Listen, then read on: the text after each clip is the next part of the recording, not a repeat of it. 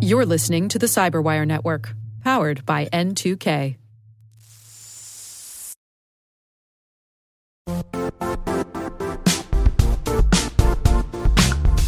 The IT world used to be simpler.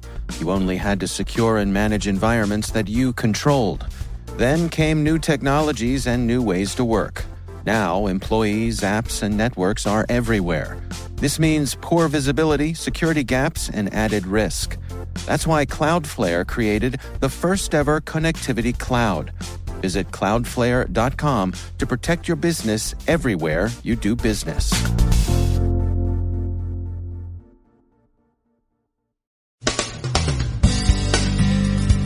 Investigation of the Brussels attack reveals plenty of jihadist inspiration, but as of yet, no significant insights into direction.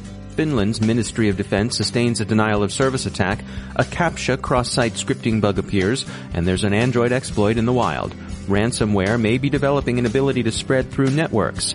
The insurance and cyber sectors work toward a common understanding of risk, and we talk about handling and securing unstructured data with Accenture's Malek Ben Salem.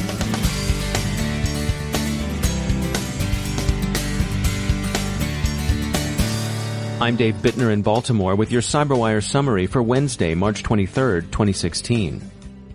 Investigations into yesterday's jihadist massacres in Belgium are still in their early stages, and the command and control mechanisms the killers may have used remain matters of speculation. Newsweek describes jihadi cool and cautions against attribution of attacks to ISIS, if only because they might give ISIS more credit as a menace than it deserves but it's worth noting that ISIS has always operated, at least in the West, more through inspiration than by direction. And that, of course, is consistent with jihadi cool's importance as a theme in the caliphate's information operations. A number of encryption sympathetic observers have noted that there's no evidence the murderers in Brussels use encrypted communications to organize their coordinated bombing. In this case, however, absence of evidence isn't yet evidence of absence. Because investigations remain in their preliminary phase, it's too early to tell how the jihadists communicated. But there is some news out of France concerning the November mass murder in Paris. Those jihadists appear not to have made much, if any, use of encrypted comms, relying instead on simple disposable prepaid burner phones of the kind long favored by street criminals. Elsewhere in Europe, Finland's defense ministry sustained a distributed denial of service attack yesterday during a presidential summit with Russia that may or may not be coincidental. Cross-border cooperation was under discussion, as were Russian military operations in Syria and Ukraine. In any event, there's no attribution so far. We're all familiar with CAPTCHAs, the images whose correct interpretation is used to distinguish human beings from bots. German security firm RedTeam Pentesting found and disclosed a cross-site scripting vulnerability in Securimage's CAPTCHA software. Securimage patched the bug promptly. Mobile security firm Zimperium finds a rooting application in the wild that's targeting Nexus Android devices. This is not the Stagefright vulnerability Zimperium discovered last year. Instead, it's a local privilege escalation vulnerability patched two years ago in the Linux kernel, but left open in Android. Zimperium privately disclosed the issue to Google last week, and Google has patched. We'll be hearing from Zimperium on some of their work in this Friday's Week in Review podcast. Palo Alto tracks Darkleech through its evolution into pseudo Darkleech and beyond. Sucuri discovered Darkleech infecting WordPress sites in 2015, and its infestations continue today. Palo Alto notes that recently the Darkleech and Pseudo Darkleech have been distributing the Angler exploit kit, which itself is delivering a ransomware payload.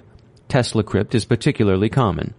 The researchers note that both Darkleech and Angler change their patterns of behavior often, the better to avoid detection. Several observers note a new and disturbing crimeware trend, ransomware that spreads through the network to infect peripherals, including devices used to back up files. Reports indicate that Samas ransomware described earlier this month by Microsoft may now spread into networks from infected devices. The FBI has also taken notice of the trend. Enterprises are finding, according to surveys, that security assumptions and practices among their employees appear to be in decline, which has substantially increased the enterprise's vulnerability to insider threats. A variety of training, education, policy, and technical approaches to the problem are on offer, but this trend surely contributes to increasing interest in anomaly detection and its application to enterprise security. In industry news, analysts hope cyber insurance will drive better practices and help establish standards of care, but the sector remains too immature with pricing being set by the market as opposed to being keyed to sound estimates of risk. Good risk estimation has historically shaped best practices and led to their widespread adoption. If insurance is to play the kind of role in cyber standards of care it historically played in the development of fire codes and automobile safety, it will have to collect and process more historical actuarial data, or at least some credible surrogate for such data. Standards of care and the ethics of securing data concern various professionals that handle large quantities of sensitive customer information. Healthcare and law are prominent in those professions. Ransomware and simple data loss dominate healthcare cyber concerns. The legal profession confronts a less mature set of expectations than those HIPAA has set for medical professionals. In particular, migrating data to the cloud raises ethical issues attorneys are now beginning to grapple with. How to secure such data is always problematic. Accenture's Malek Ben Salem spoke with us about an interesting technical issue. With so much important data being unstructured data, how should those data be processed and protected? We'll hear from her after the break.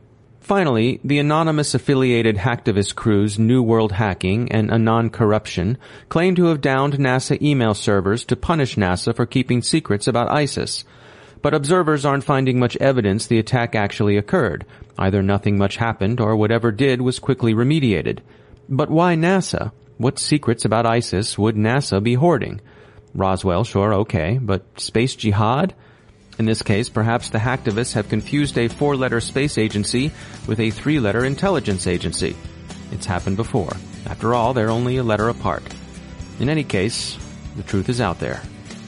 Somewhere.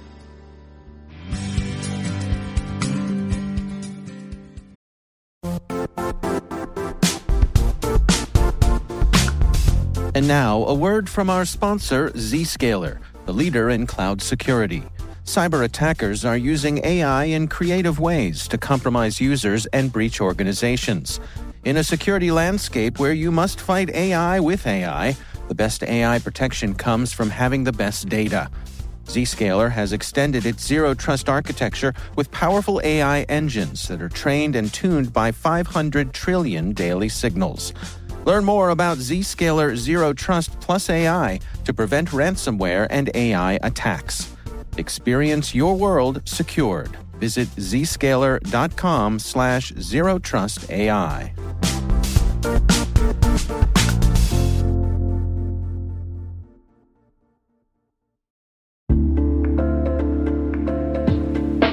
Are lengthy security reviews pulling attention away from your security program? With the largest network of trust centers, Vanta can help you streamline security reviews to win customer trust, save time, and close deals fast. Proactively demonstrate security by showcasing key resources like your SOC 2 or ISO 27001 and provide real time evidence for passing controls. And when a security questionnaire is required, Vanta takes the first pass for you. Visit vanta.com slash cyber to take a self serve tour. That's vanta.com slash cyber.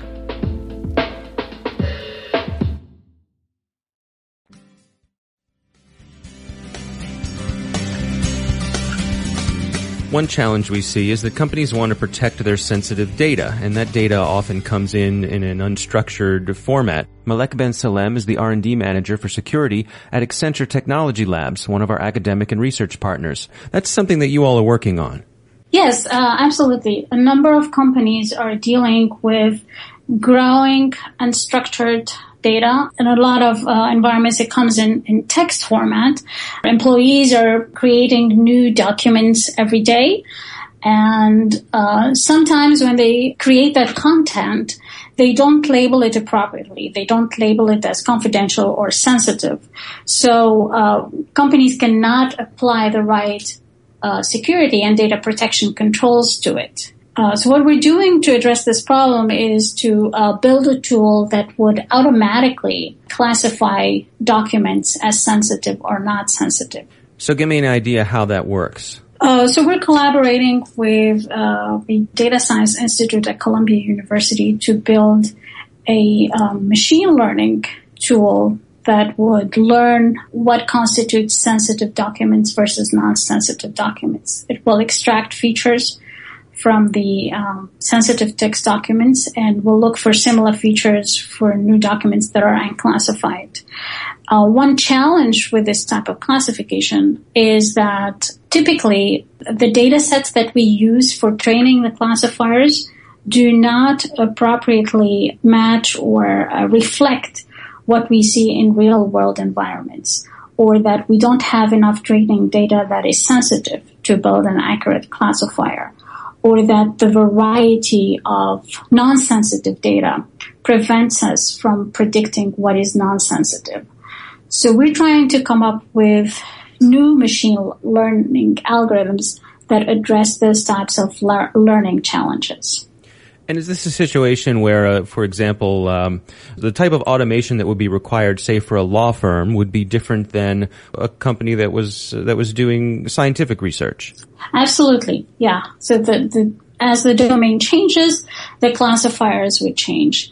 Uh, also, another aspect is perhaps, uh, and this is something we're experimenting with, as the language changes, you know, the the right algorithms may have to change or the right document representation may have to change. Uh, so we're experimenting with different domains, with different even companies within the same uh, domain, uh, and with uh, documents in different languages. Malek Ben Salem, thanks for joining us.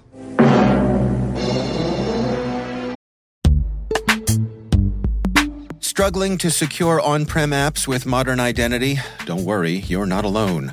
Join industry leaders from Fortune 500 organizations to secure your apps on any cloud with any IDP, regardless of your environment's complexity. Meet Strata's identity orchestration platform, Maverics.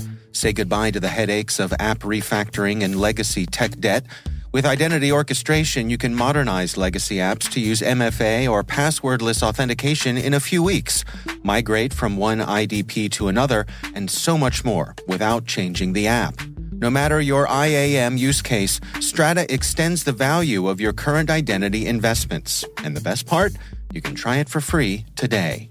Visit strata.io slash cyberwire to share your biggest identity challenge, and they'll hook you up with a complimentary pair of AirPods Pro. Don't miss out. Visit strata.io slash cyberwire. That's strata.io slash cyberwire.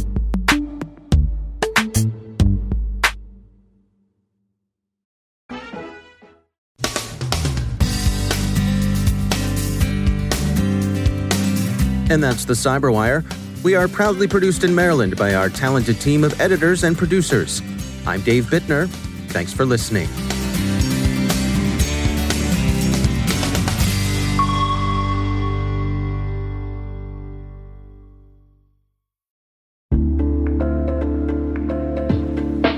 Hey all, Rick here. At N2K Cyberwire, we're dedicated to continuously improving the quality of the news and commentary on our network. That's why we're inviting you to participate in our 2024 audience survey. It only takes a few minutes, and your feedback is invaluable. Plus, you'll have the chance to win a $100 Amazon gift card as a thank you for your time. Head on over to cyberwire.com slash survey. That's cyberwire.com slash survey to share your feedback now.